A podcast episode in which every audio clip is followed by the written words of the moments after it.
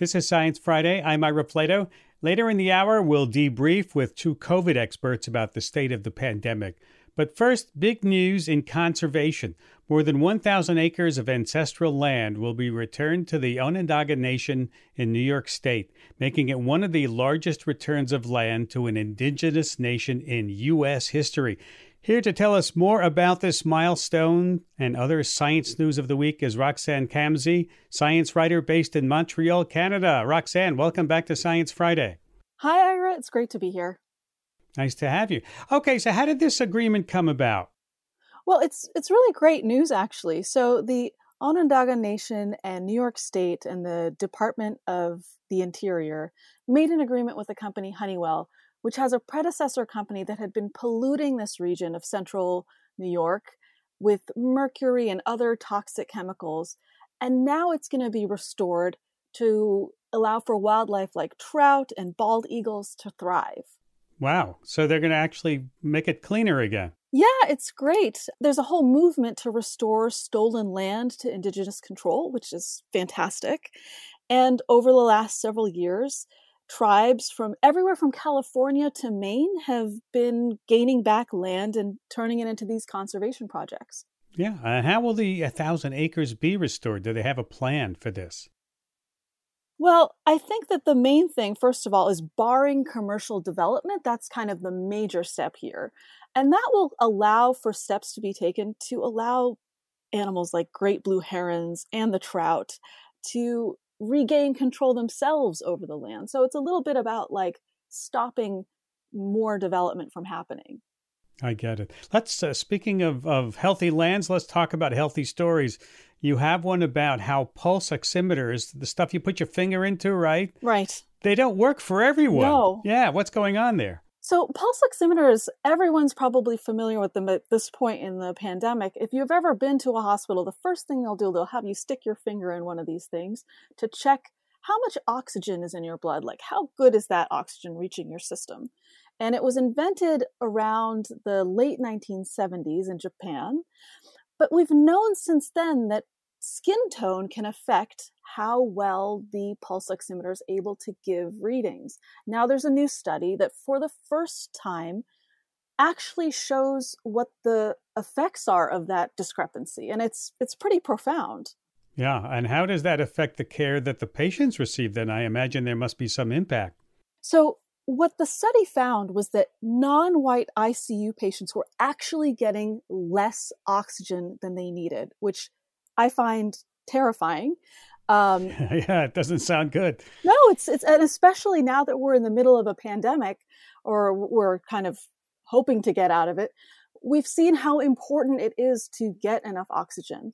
So one of the stud- there were two studies that recently came out, and one of them found out, for example, that in 3.7% of Asian patients and Black patients, th- there were these misreadings compared with just 1.7 for white patients. So that's those are small numbers, but the relative difference is huge. Wow. Is there is there some sort of way around this, some way of moving forward here?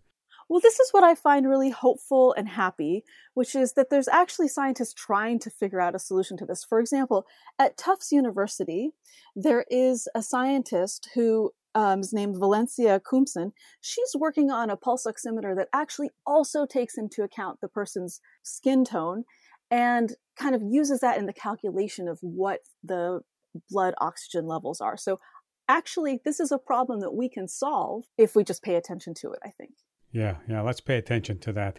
And let's pay attention to another story you have about skin, to its scent. There's new research on mosquito borne diseases and how they affect what their victims smell like. Yes. Well, Roxanne, walk us through that one. It's all about skin this Friday. so, viruses can be super sneaky, and we're finding out just how sneaky they can be. Uh, the virus that causes dengue fever, which can make people very sick, and as well as Zika, another virus that can cause people to become sick and all sorts of complications, they hijack us and they make our skin smell better to mosquitoes, which then makes the mosquitoes take our blood and pass it on to the next person. So it's kind of a fascinating story. And what was really interesting to me was how they do this. Fill us in on how they do this. So, not to freak you out, but our skin has bacteria. Oh. It's called acetophenone. And that compound is usually kept in check by a protein. But what happens when we get infected with these viruses is they somehow, we don't know how, reduce the production of that protein that keeps that stinky, smelly compound in check, unleashing it to become at high levels for the mosquitoes to come and, and nab us. So we sort of stick out now because we're so stinky. We do. And what they did is they they infected mice with these viruses and they saw that the mosquitoes loved the mice when they were sick with these diseases. And also they swiped the armpits of people with dengue and this compound attracted mosquitoes to the laboratory specimen they had with the armpit stink. Yeah. So I don't know. The story stinks, but it's true. well, we've got skin in this game. I mean, the, the mosquito-borne diseases are a huge health concern about around the world. So this must have some terrific implications about how we think about preventing the spread of these diseases. Well, I yes, I personally think it's just underscoring the need for mosquito nets and things like that. But the scientists behind this study have been working on like a electronic nose or this this uh, synthetic nose that they want to be able to sniff out disease without taking a blood sample. So maybe it will help us do that. Yeah. All right, let's move on to some fun news, some fun plant news. A new carnivorous plant was discovered. It belongs to a group called the pitcher plants. Oh yeah, we all love those where the bug falls in and it can't get we? out. what, what, tell us about I that. I don't know. I don't know if insects love them. So I always think about the movie Little Shop of Horrors, where that was a Venus flytrap, but right. pitcher plants are similar, and then they love they're carnivorous, right? They love to eat insects. And um, this one is interesting. It's uh, about the length of your finger, and it's kind of a dark purple. And its name is Nepenthes pudica. In Latin, pudica means bashful. The reason why the scientists named it that is that it kind of hides underground with the pitcher parts, and that's where it catches its insect prey, which is just so sneaky. That's crazy. It catches the, the, the, the insect underground. Yeah, and you know the scientists they were they were walking on this hike in 2012 and they saw what they thought looked like pitcher plants, but they couldn't really see where those pitchers were. They're kind of these vessels that the insects fall into, but they couldn't find them. So they dug around and they saw that they were actually underground. So this is the first time that we found a pitcher plant that traps its prey underground. All right. So what's the competitive advantage to a pitcher plant being able to do this underground? one of the great advantages is that there's not a lot of competition underground for insects when you're talking about plants. So it's got that competitive advantage. Another reason the scientists think this might be helpful is that the soil is a little bit moister than the dry environment around. So it might be helping to sustain the plant in that way. So I guess it's a win win for the pitcher plant, but a, a lose lose for the insects. Hmm. Okay. So that plant eats insects our next story has to do with plants that just harm insects, specifically bumblebees. Tell me about this. Yes. So, this is a story that talks about how not all flowers are equal in when you're talking from the point of view of a bumblebee in terms of their health. It turns out that for common bumblebees, they are more likely to catch this diarrhea causing parasite from flowers like purple cornflowers and other ones that are kind of wide, and they're less likely. All those echinacea varieties with the wide, the wide petals and thing, eh, the flowers yes. on them. Oh. Yes, and they're less likely to get this diarrhea disease uh, from long, narrow flowers. I get I get kind of weirded out thinking about you know bumblebees getting a tummy ache, but yeah, so, more like the so phlox family or something like that. Yes, the phlox yeah. family exactly.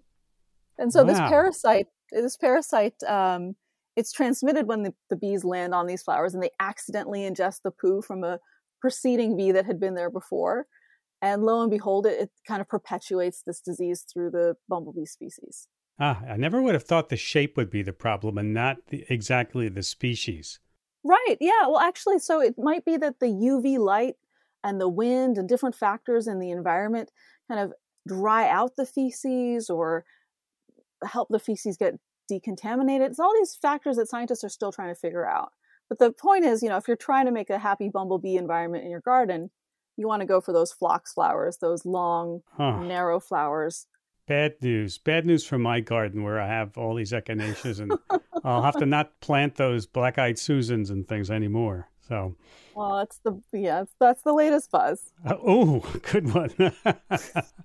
All right, we have time for one more story. This one has to do with sea turtle conservation. What's what's new here, Roxanne?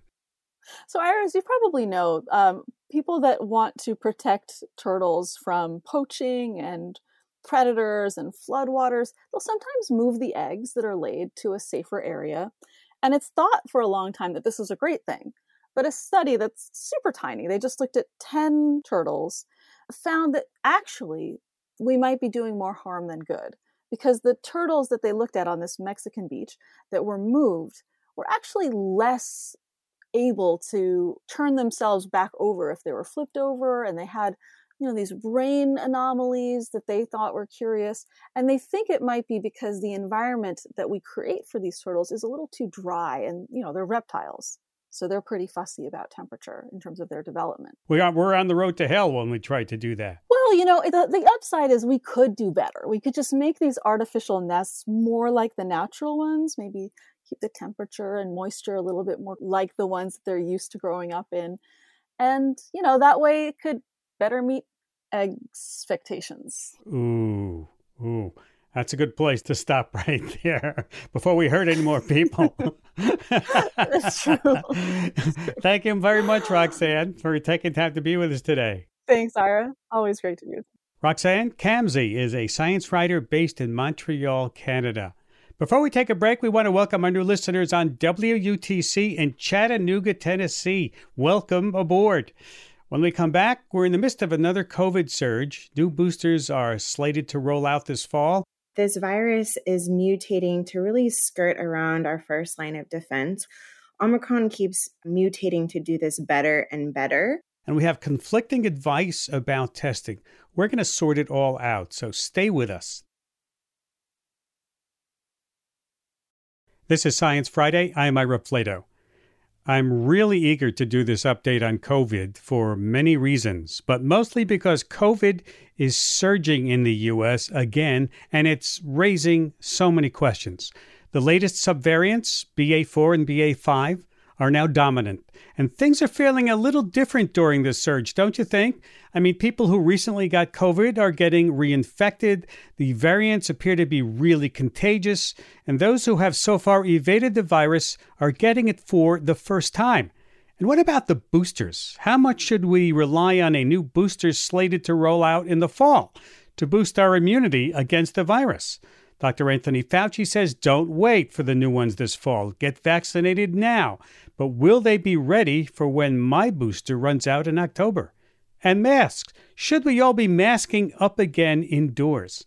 Joining me to help us debunk the latest COVID misinformation and update us on the current state of COVID are my guests, Katelyn Jetelina, adjunct professor at UT Health School of Public Health and author of your local epidemiologist newsletter. She's based in San Diego, California. And Jessica Malaty Rivera, epidemiology fellow at Boston Children's Hospital, senior advisor at the Pandemic Prevention Institute based in San Francisco. Jessica, welcome to Science Friday. Dr. Jetelina, welcome back.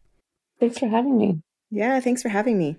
Jessica, let me begin with you. Break it down for me. How big a difference is there between these new variants and the original Omicron variant? There is a pretty noticeable difference. Um, when we talk about the technicalities of where these mutations are on the spike protein, it has proven to be different enough where previous infection uh, is not something that we can really rely on for protection of a new infection, and that it is something that is a little bit confounding in the sense that you know we thought it would be a little bit more linear in the way that the virus is evolving and it's kind of having a lot of offshoots and because of that, it is complicating things. It is making it so that a lot of things we previously assumed on the window of time you had before you could get reinfected was longer. It's probably not that anymore uh, because it is different enough. Now, it is still SARS CoV 2. I don't want folks to think that it is completely different. It is not some scary Frankenstein version of the virus, but it is definitely evolved to a place where we are now talking about more variant specific immunizations to protect us. Mm-hmm. And more people, Katelyn, are, are getting reinfected. Why is that? Yeah, that's right. So it looks like about 25% of new cases right now are reinfections. This virus is mutating to really skirt around our first line of defense, which is called neutralizing antibodies. Omicron keeps mutating to do this better and better. And then there's also the combination of antibodies waning over time. So this wall of defense is just getting shorter and shorter with time, and that's expected. And then, third, some people just don't mount an immune response after a primary and typically mild infection. And so, unfortunately, with uh, more transmission, this rapidly evolving virus, and a virus that did recently mutate to become less severe than Delta, we can expect and should expect SARS CoV 2 reinfections. You know, that's good that you bring that up because we used to think about 90 days. Mm-hmm. As the benchmark of when you mm-hmm. can't get reinfected. But that window is a lot shorter now, right? It is. And it's not something that I think folks should really take as infallible or that it is absolute, right?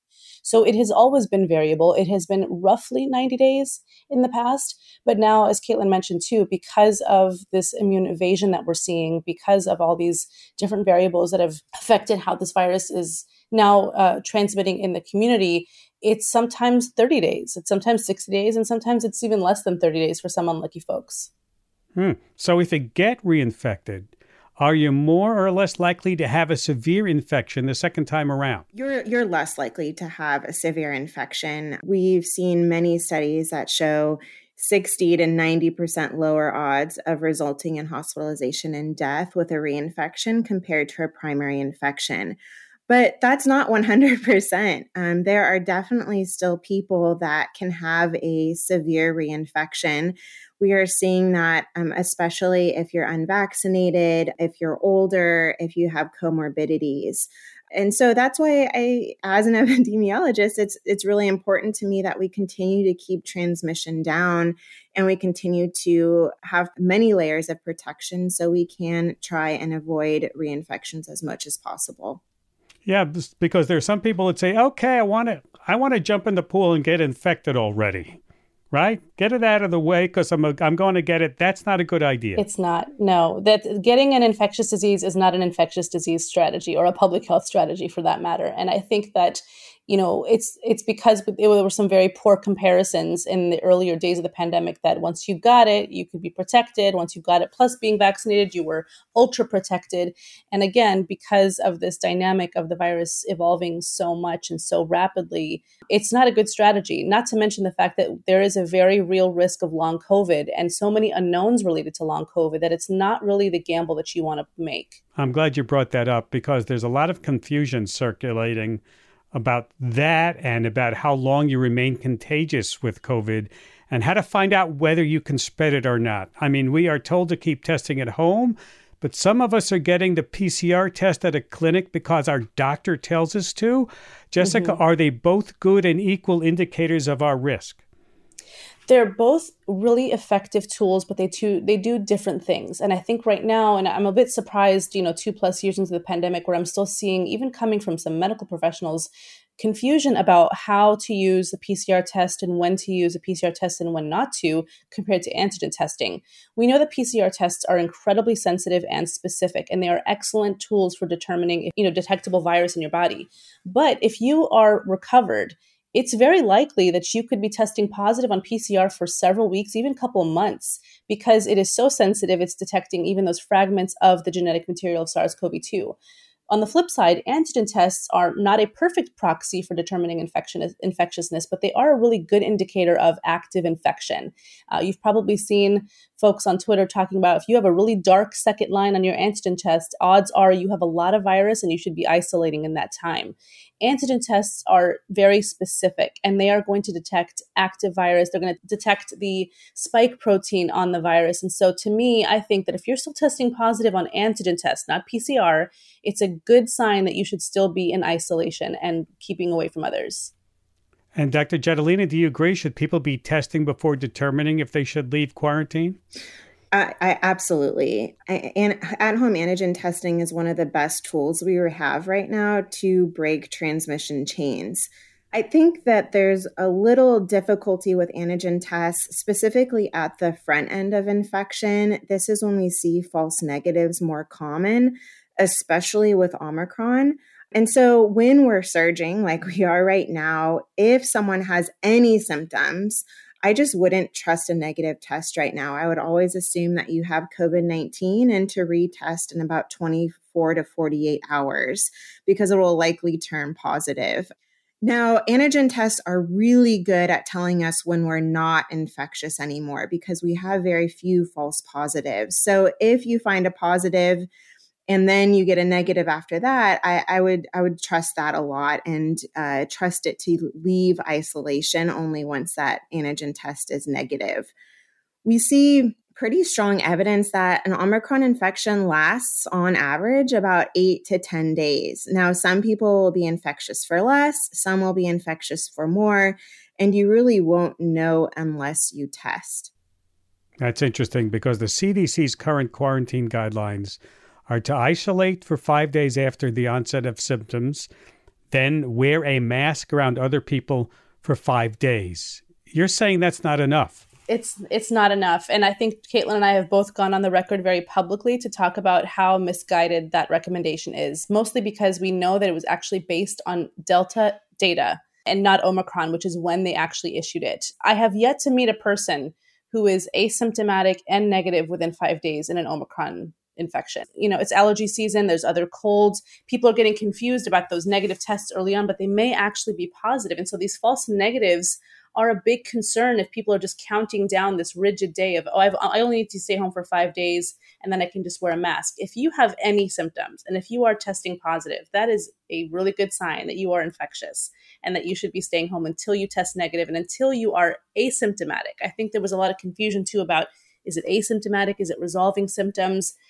To ask people to interpret resolving is very very difficult and i think that that opens a huge can of worms and causes way too much gray for people to be making decisions on something like infectiousness so keep so keep testing is what you're saying definitely keep testing and i will say ira you know I agree with Jessica. I do not like that CDC guidance at all. But because that CDC guidance is there, some people just can't stay in isolation that long because they need to go to work or their employers won't allow them a longer isolation because that's what the CDC says. And so if someone does have to leave isolation after five days and they're still testing positive, which there's a really good chance that there is, they really need to wear a good mask, one that's well fit, one that's filtered, and everywhere uh, once they leave isolation until they test negative again. I'm glad you brought that up. It's a good segue to talk about masking up because I see that people are, are not masking up, but I see new recommendations coming out that we should be masking up in closed places indoors with other people. Do you agree, Jessica? I do. I mean, I always caveat my recommendations on these kind of personal mitigation efforts with the fact that my risk tolerance is very, very low and it's probably lower than the average person. I have young children at home. I don't want to get COVID. Um, that said, I still think that wearing a mask is a very simple task. And at this point, with high transmission, it seems like a really good practice for folks to be wearing high quality masks when indoors, when in large gatherings. I think, you know, these subvariants, BA4 and BA5, have also shown us that outdoor transmission is possible outdoor transmission has always been possible. It's just a little bit more possible now. Now, obviously, things outdoors are safer, and I'm still doing things outdoors, even unmasked, depending on the crowds. But I think masking in high risk settings, especially indoors, in traveling, when you're around folks who are um, you know, immunocompromised or high risk, or if you've d- yourself done something very high risk, or you feel a tickle in your throat, wearing a mask is the responsible thing to do. Yeah, yeah, I'm I'm getting looked at, but I don't care when I have my mask on. uh, Katelyn, we talked about how uh, BA5 is better at circumventing our immunity, either from prior infection or from vaccines. And this week, the Biden administration announced that they are planning to ask for approval for people under 50, under 50, to be able to get a second booster. Would would you would that do anything to blunt the current wave? So, boosters, especially uh, very recently, they do prevent infection. I think there's a lot of misinformation that they don't. And the reason that boosters do that is because they really ramp up neutralizing antibodies.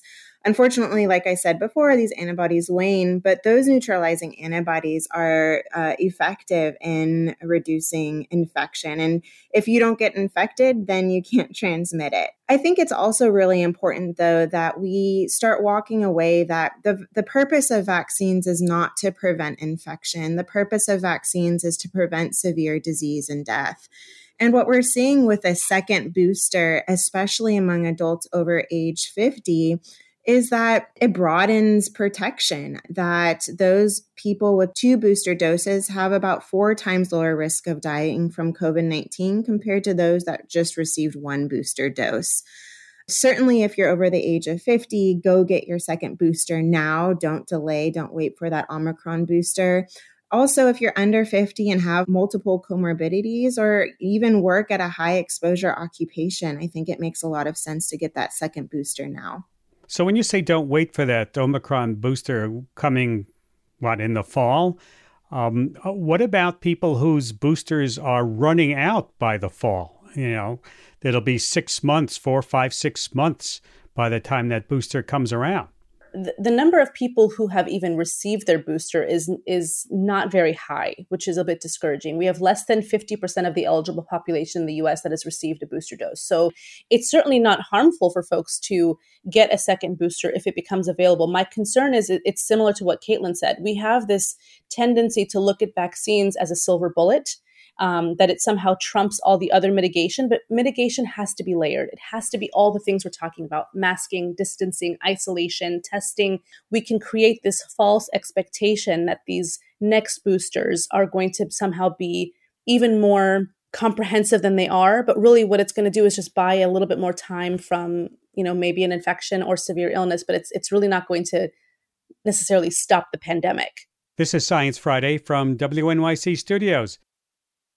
Speaking of uh, new boosters, could we see an entirely new variant like the original Omicron that comes from an entirely different lineage and therefore this booster won't really help? So there is the possibility of an Omicron like event, you know, a variant coming out of the blue that really changes the game. I, the last estimate I saw was that we have about a 30% chance of that happening within the year. So it's not zero, but it's not 100% chance. Uh, we expect that and hypothesize that Omicron will continue to mutate into these ladder like mutations. And so I expect uh, that even once we have this Omicron booster rollout in October, uh, there's already going to be a new Omicron variant taking hold. But that's okay you know the, the purpose of boosters and uh, variant specific boosters is not to chase the variant we're never going to win that rat race the purpose of it is to broaden our protection and no matter what Omicron subvariant is circulating, an Omicron specific booster this fall will no doubtedly help against that. Do you expect that all of us sooner or later are going to get infected? Personally, I do. yeah, I remember back in March of 2020, Fauci said that he expects by the time this is done, 80% of people will get infected. At the time, I didn't believe it, but now, absolutely. Mm-hmm. I think that it, it's it's going to become part of our lives. We have to put SARS-CoV-2 in this repertoire of what we encounter um, if we want to balance that with our quality of life and i think it's just it's going to happen all we can try and do is to reduce that viral load as much as possible by using a lot of these layers and mitigation so hopefully we we help our immune system along the way to fight it as quickly as possible well, you both of you have certainly helped answer my questions, and I hope uh, our listeners' questions too. This has been very, very enlightening, and thank you both for taking time to be with us today. Thank you so much. Yeah, thanks for having me. Dr. Katelyn Jetelina, adjunct professor at UT Health School of Public Health and author of your local epidemiologist newsletter based in San Diego, and Jessica Malaty Rivera, epidemiology fellow at Boston Children's Hospital, senior advisor at the Pandemic Prevention Institute based in San Francisco, California. We have to take a break, and when we come back, we'll talk about how a severe heat wave is melting the Texas energy grid. Oh, yeah, it's the same one that froze last winter. Stay with us. This is Science Friday. I'm Ira Flatow. And now it's time to check in on the state of science. This is KERA for WWNO, St. Louis Public Radio, Iowa News. Public Radio News. Local science stories of national significance. Deep in the heart of Texas, it has been a scorching summer. In Austin, for example, the highs have been over 100 degrees for nearly all of July. This is putting a huge strain on the power grid in Texas. The Electricity Council, that supplies energy to residents, has asked people to reduce their energy usage during this intense heat, and people are understandably not happy about that. Joining me to talk about what's going on in Texas is my guest, Mose Buchele, energy and environment reporter for KUT Public Radio in Austin. Welcome back. Thanks, Ira. Nice to have you. I know you've been dealing with this Texas heat. Can you walk us through what's been going on with the energy supply this week? Yeah, absolutely. I mean, the, the heat started in the spring and it's been pretty much nonstop. And obviously, that drives up energy use. Uh, the, the main driver for power use in Texas in the summer is, of course, air conditioning. And when you have heat like this, people are going to crank up their AC. That puts a strain on the power grid. And, you know, our power grid is uh, wobbly already, as, as we've talked about before. And so uh, when, when the energy use goes up, you start hearing these conservation calls come in. Yeah, your famous power grid. Well, what are the standard recommendations for people to conserve energy? Lower the AC, things like that? Yeah, absolutely. I mean, they, they ask people to lower their AC. They ask you not to run major appliances. You know, they recommend running a fan in your house if you can, as opposed to having your your air conditioning up. So kind of common sense things that, that they put out these statewide requests for people to do with the hopes that if enough people do them, it will lower energy demand and kind of release some of the strain on the on the electric grid. I'm sure people are pretty upset at this. Uh, where are they turning their anger to the government or to the power company? Well, what you got here is you know, obviously in Texas, we are the only state in the continental U.S. with our own independent power grid. And, and you referenced the Electric Reliability Council of Texas earlier. That's really the kind of like face of of what's going on here. This is our grid operator. They're the ones that put out these conservation requests. And um, ever since this that big blackout that happened in 2021, people have kind of focused a lot of their anger for you know warranted or not at that grid operator. We call it ERCOT. And as you mentioned, last time you were on the show back in 2021, that blackout was where the grid failed because it was too cold. And now we're talking about issues for being too hot. Yeah. What's yeah. going wrong and to, to, create this grid problem? So, I mean, what we have here is uh, kind of limited energy capacity in the state. They say that we have enough to get through the, the, what they expect to be the peak time.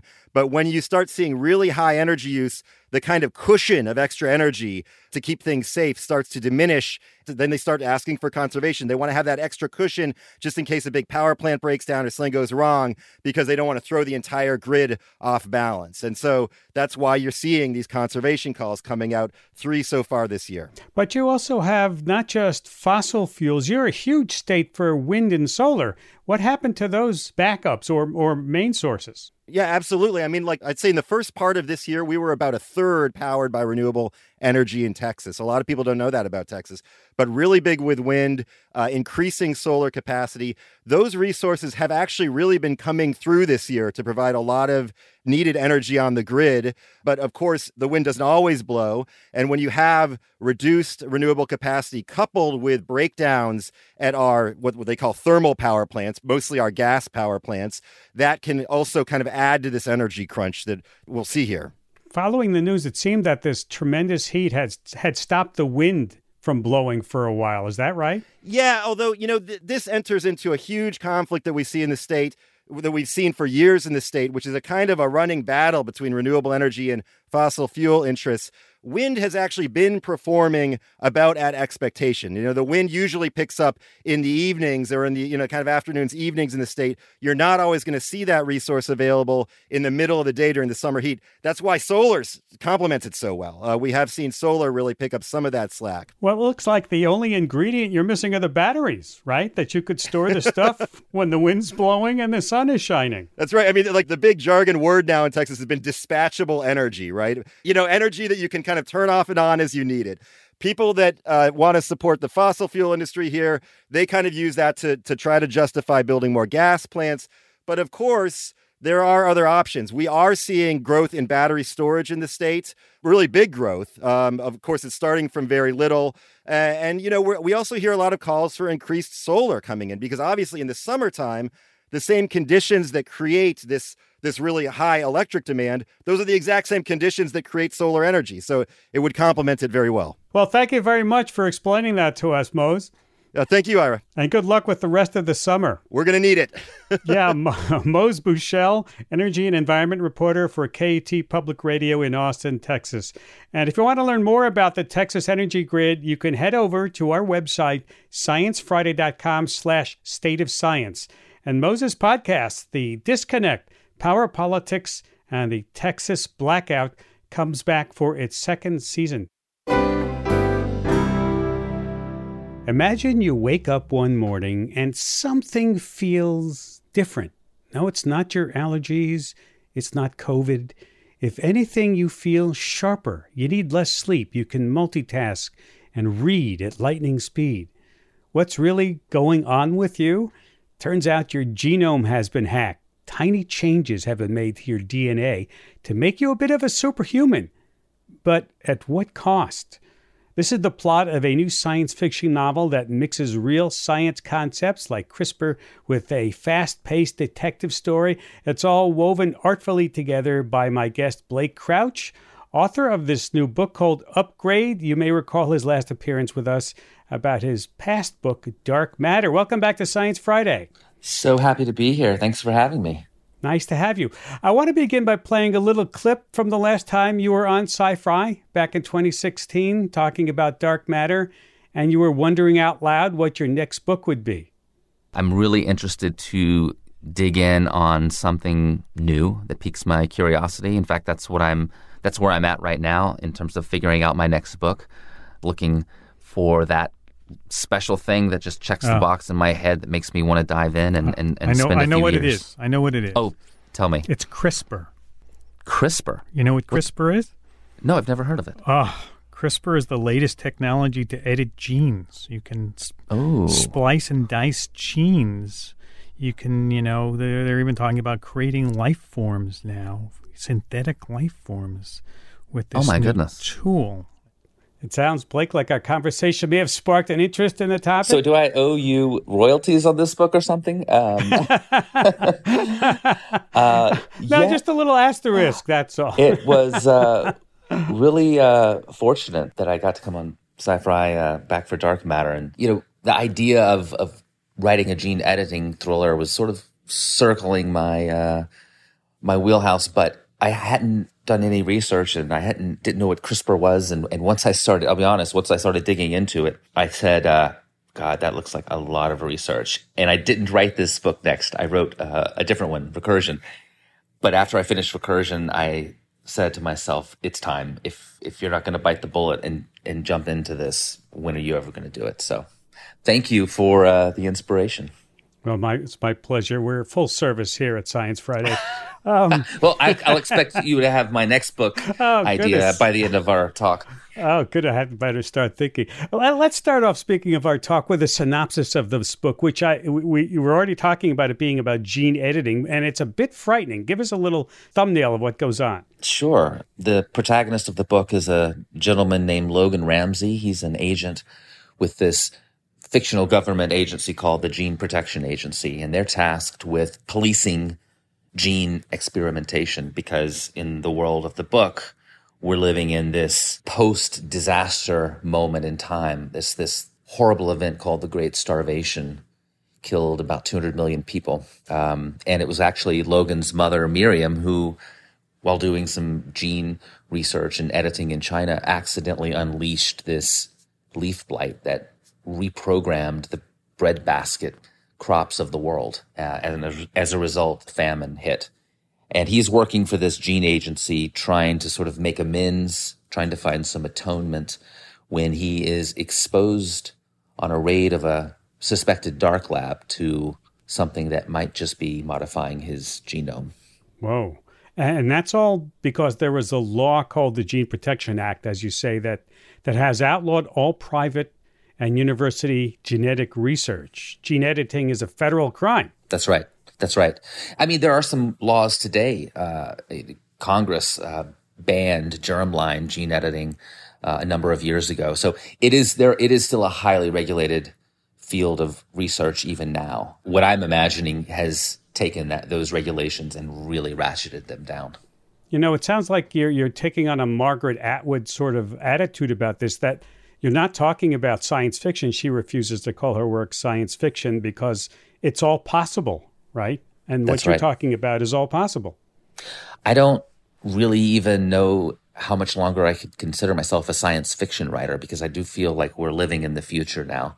I feel like the future is sort of here, and all, a lot of the technologies that I that interest me and that are in my books are I mean, they're here. Maybe we don't have the full mastery of them as characters do in my books, but they're right around the corner. Um, and I think it's important, especially with something like gene editing, which is hands down the most extraordinary discovery of our time. Not just of our time, probably in human history. More than splitting the atom, more than anything else, the most extraordinary discovery of our time because it's tinkering with the source code of life and create new creatures. We can rewrite what it means to be human. And I, I, I think it's important that we start thinking about this stuff. I mean, when I was on your show a few years ago, I had not heard of CRISPR. I wonder how many people in your audience have heard of CRISPR. Probably more because of the, you know, it's a science podcast or a science show. But I think that the average person out there, yeah, was like me and had heard of gene editing, but didn't really understand how extraordinary and how close we are to achieving some of these wild, wild feats of science. Yeah, and you describe some of them uh, because a lot of the scientists are there are a lot of scientists who are the criminals in your book because they're breaking that law and they have all kinds of genetic crimes. They hacked cannabis and heroin, you say. They've made designer pets, spider silks and clothes, even designer bugs that could be used as weapons to attack people you don't like. That's right. Wow, I never thought of that, but that really is scary. It, it's terrifying. And it was interesting as I was really getting into the weeds of writing this book and, and, and going down the research path. My subject matter expert continually pushed me to actually think bigger, to think more terrifying. His name's uh, Dr. Michael Wiles. Dr. Wiles would say, "No, go. You can go bigger. Actually, what we're what, what's on the horizon is much more terrifying than what you're imagining." This is Science Friday from WNYC Studios. In case you're just joining us, I'm talking to Blake Crouch about his new book, Upgrade.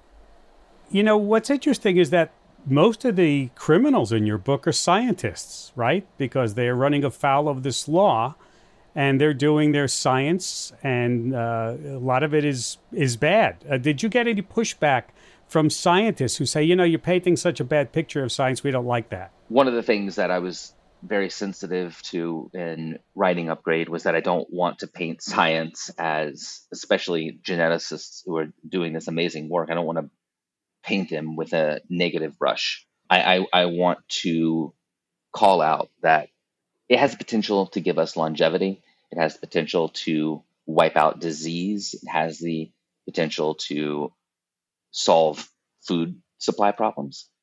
But it also has some real downsides, some real terrifying possibilities that need to be addressed. I, one of the big moments for me as I was coming up with this book was reading uh, Jennifer Doudna's A Crack in Creation. Dr. Doudna is one of the co-creators of CRISPR, and Dr. Doudna talks in this book about having this nightmare soon after she had discovered CRISPR that Hitler had gotten his hands on it, and imagining what that might wreak on the world. And I thought, well, I mean, if if Dr. Doudna is this terrified of the downside potential of this technology, shouldn't we all be? Um, so I think it is a fine line of, of, of the possibilities and the drawbacks, and it's a it's a conversation I think that we need to be having as a species. Yeah, and what are the lines about? Who makes the decisions? Who makes the policy decisions? Who judges what you can genetically engineer? And a lot of times, as you point that out in in your book, and I'll read a line from it. Uh, the ones that hurt were the raids on real scientists, those who'd been doing groundbreaking work for all humankind when governments panicked and made it practically impossible to be a genetic engineer. It's uh, something you can imagine happening. One of the inspirations for the Gene Protection Act was what happened in America after 9 11. After 9 11, there was this big recoil that came in the form of the Patriot Act that was quote unquote designed to protect us, but it was also became a land grab for civil liberties. And I liked introducing the parallel with the Gene Protection Act because I think a lot of times governments do have massive overreactions, and pure science would definitely be on the chopping block in a scenario like I've presented in the book. Yeah. Do, do you think uh, there are other technologies besides gene editing that are that are ripe for overreach and possibly good subjects to write about? No, for sure. I think the way that we are handing over our agency and choices to artificial intelligence is pretty scary. You order an Uber. I was ordering an Uber a couple days ago and texting with the driver, and the app was giving me options to, you know, to say, "Hey, be right there," or I'll, you know, I'm running in late. And I just, you know, it seems innocuous. It seems simple. It's made to make our lives just a little bit easier. But I thought, what happens if you keep escalating that technology? What happens when AI knows us so well that it's communicating to our loved ones for us on our behalf, just to make it easier? Where does that slippery slope lead uh, as we continue to turn over the keys of agency and autonomy to data, the big tech? I mean, we're already doing it right now. We're already so compromised. I, I think that's another big place where technology is really going to change what it means to be human in the coming decades. What happens when the singularity arrives? Oh, Ira, I mean, that's. Uh, There's your yeah. next book. We, have gotten your next book scoped out right here. there it is. There it is. there, there it is. All right. We have run out of time. Blake, thank you always for taking time to be with us today. Thank you so much for having me. Thank you, Blake. Blake Crouch, author of the book Upgrade he was connecting to us from Chicago. And the SciFri Book Club will be reading Blake's new book this August. And to find out more about how you can join our book club and to enter to win a free copy of your own, go to sciencefriday.com slash book club. Here's Emma Gomez with some of the folks who helped make this show happen. Thanks, Ira. Our radio producers are Christy Taylor, Kathleen Davis, Shoshana Buxbaum, and Rasha Aridi. Diana Montano is our experiences manager. Nahima Ahmed is our Manager of Impact Strategy. Ariel Zich is our Director of Audience. And I'm digital producer Emma Gomez. Thanks for listening. Thank you, Emma. BJ Leiderman composed our theme music. And of course, if you missed any part of the program or you'd like to hear it again, subscribe to our podcasts or ask your smart speaker to play Science Friday. Have a great weekend. I'm Ira Flatow.